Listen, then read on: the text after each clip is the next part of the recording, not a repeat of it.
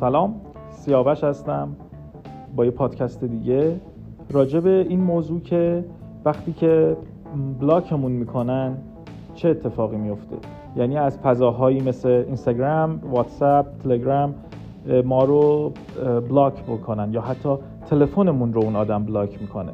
این خیلی دردآوره. این دردش می‌تونه برای ما به مدت ساعتها روزها یا حتی هفته ها با ما اتفاق بیفته و با ما باشه. حتی خیلی وقتها باعث نگرانیمون میشه باعث اضطراب هامون میشه. حتی می‌تونه ما رو depress بکنه یا افسردمون بکنه. این توی فردی که block شده احساس می‌کنه که پس خورده reject شده طرد شده و حتی باعث فکر کردن خیلی زیاد یا همون overthinking در اون آدم میشه. می‌تونه انرژی شما رو بیاره پایین می‌تونه این حس رو بهتون بده که دیگه همه چی تموم شد دیگه حتی زندگیم تموم شد. شما ممکنه که شروع بکنین خیلی ناامیدانه شروع بکنین به هی تماس گرفتن هی مسیج زدن که شاید ببینین که آن بلاک شدین شاید اینکه مسیج شما رو ببینه و این با التماسی که شما می‌کنین حتی یک بار به شما گوش بده و شما رو از بلاک در بیاره. اگر از یه همچین چیزی رنج می‌برین. اگر این حس ها در شما وجود داره از خودتون یه سوال بپرسین. واقعا نتیجه این که ما آنبلاک بشیم چیه؟ واقعا حاصلش چی می‌تونه باشه؟ اینکه این آدم من رو آنبلاک بکنه. اینکه این آدم دوباره حرف من رو بشنوه.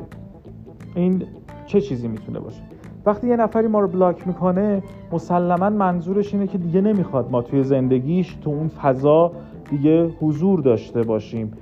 چی باعث میشه که شما این رو نپذیرین؟ که این آدم شما رو نمی‌خواد. این آدم دیگه نمی‌خواد شما تو اون فضا باشین. حتی اگر با تمام این ازوجس ها و این التماس ها شما رو آنبلاک بکنه آیا دوباره رابطه همونی هستش که بود؟ آیا دوباره می‌تونین به هم دیگه اعتماد کنین آیا دوباره اون اهمیت وجود داره؟ آیا واقعا اون عشق دیگه وجود داره؟ آیا اون دوستیه همون دوستی قبله؟ اگه جوابتون نه که پس واقعا بهتره که با واقعیت مواجه بشین. که اون آدم شما رو نمی‌خواد. و شروع بکنین از اینکه باهاشون تماس بگیرین حتما اجتناب بکنین. سعی بکنین خودتون رو درمان بکنین. سعی بکنین که یه راه جدیدی پیدا بکنین برای اینکه سرتون گرم بشه انرژی خوب بهتون بیاد. فقط یه آدمی که به صورت موقت توی زندگی شما حضور داشته حالا تصمیم گرفته که شما دیگه توی زندگیش وجود نداشته باشین و این رابطه رو تموم بکنه. پس بهتره که شما یک سفر جدید رو آغاز بکنین دوباره به چیزهای جدید فکر بکنین به اتفاقهای خوب فکر بکنین و ادامه بدین و اصلا اهمیت ندین به این ماجرا که این آدم شما رو بلاک کرده. واقعیت رو بپذیرین و خدافزی کنین و به مسیر جدیدتون فکر بکنین. مرسی که تو این پادکست ها با من هستین. مرسی از حمایتاتون. خوشحال میشم که ما رو به اشتراک بذارین. تا پادکست بعدی خداحافظ.